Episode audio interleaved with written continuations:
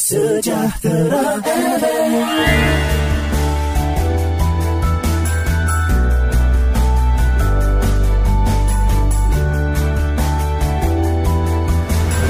Kata hati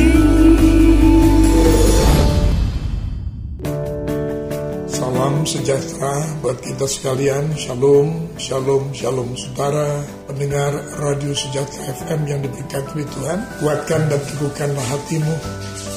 Sebab Tuhan yang kita puji, kita sembah adalah Tuhan yang setia. Yang sekali-kali tidak pernah meninggalkan kita. Yang ternyata dia bekerja untuk mendatangkan kebaikan bagi kehidupan kita.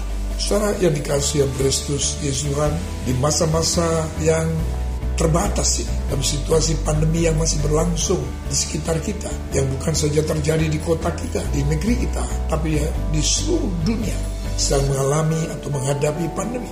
Sehingga waktu kita terbatas, kesempatan kita terbatas. Maka adalah bijak ketika kita mengambil langkah, memikirkan, memutuskan dan melakukan segala sesuatu yang terutama, yang berkenan di hadapan Tuhan, dan yang menjadi berkat bagi banyak orang. Saudaraku yang Tuhan, saya teringat dan berkesempatan berbahagia menyampaikan kata hati ini dengan firman Tuhan yang terambil dari Amsal 28 ayat yang ke-13. Siapa menyembunyikan pelanggarannya tidak akan beruntung, tetapi siapa yang mengakuinya dan meninggalkannya akan disayanginya. Amin. Sungguh, pernyataan Amsal untuk kita ini sesuatu yang sangat berharga.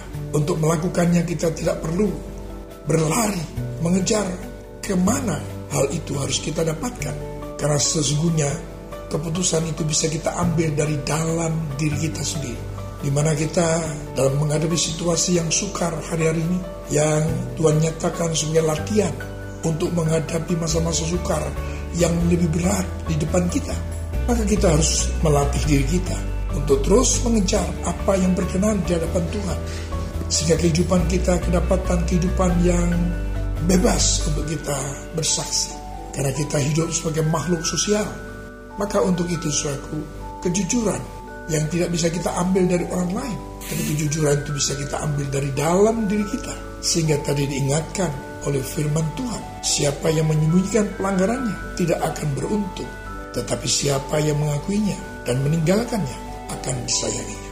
Keterbukaan adalah awal daripada pemulihan. Terutama dalam kehidupan keluarga, kehidupan pasangan, orang tua anak, dan dengan siapa pun kita tinggal di rumah kita.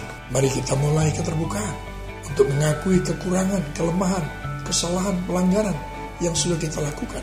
Sebab bisa jadi memang di mata manusia itu sesuatu yang mendatangkan aib. Tetapi sesungguhnya di hadapan Tuhan mengakui akan adanya pelanggaran, kekurangan, kelemahan, ada kejujuran yang diberikan harga yang sangat mulia di hadapan Tuhan.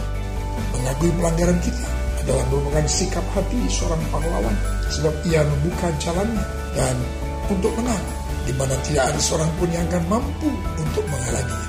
Kemenangan sudah dia jamin dan itu ada pada keputusan kita. Tuhan Yesus memberkati kita sekalian. Amin. Sejahtera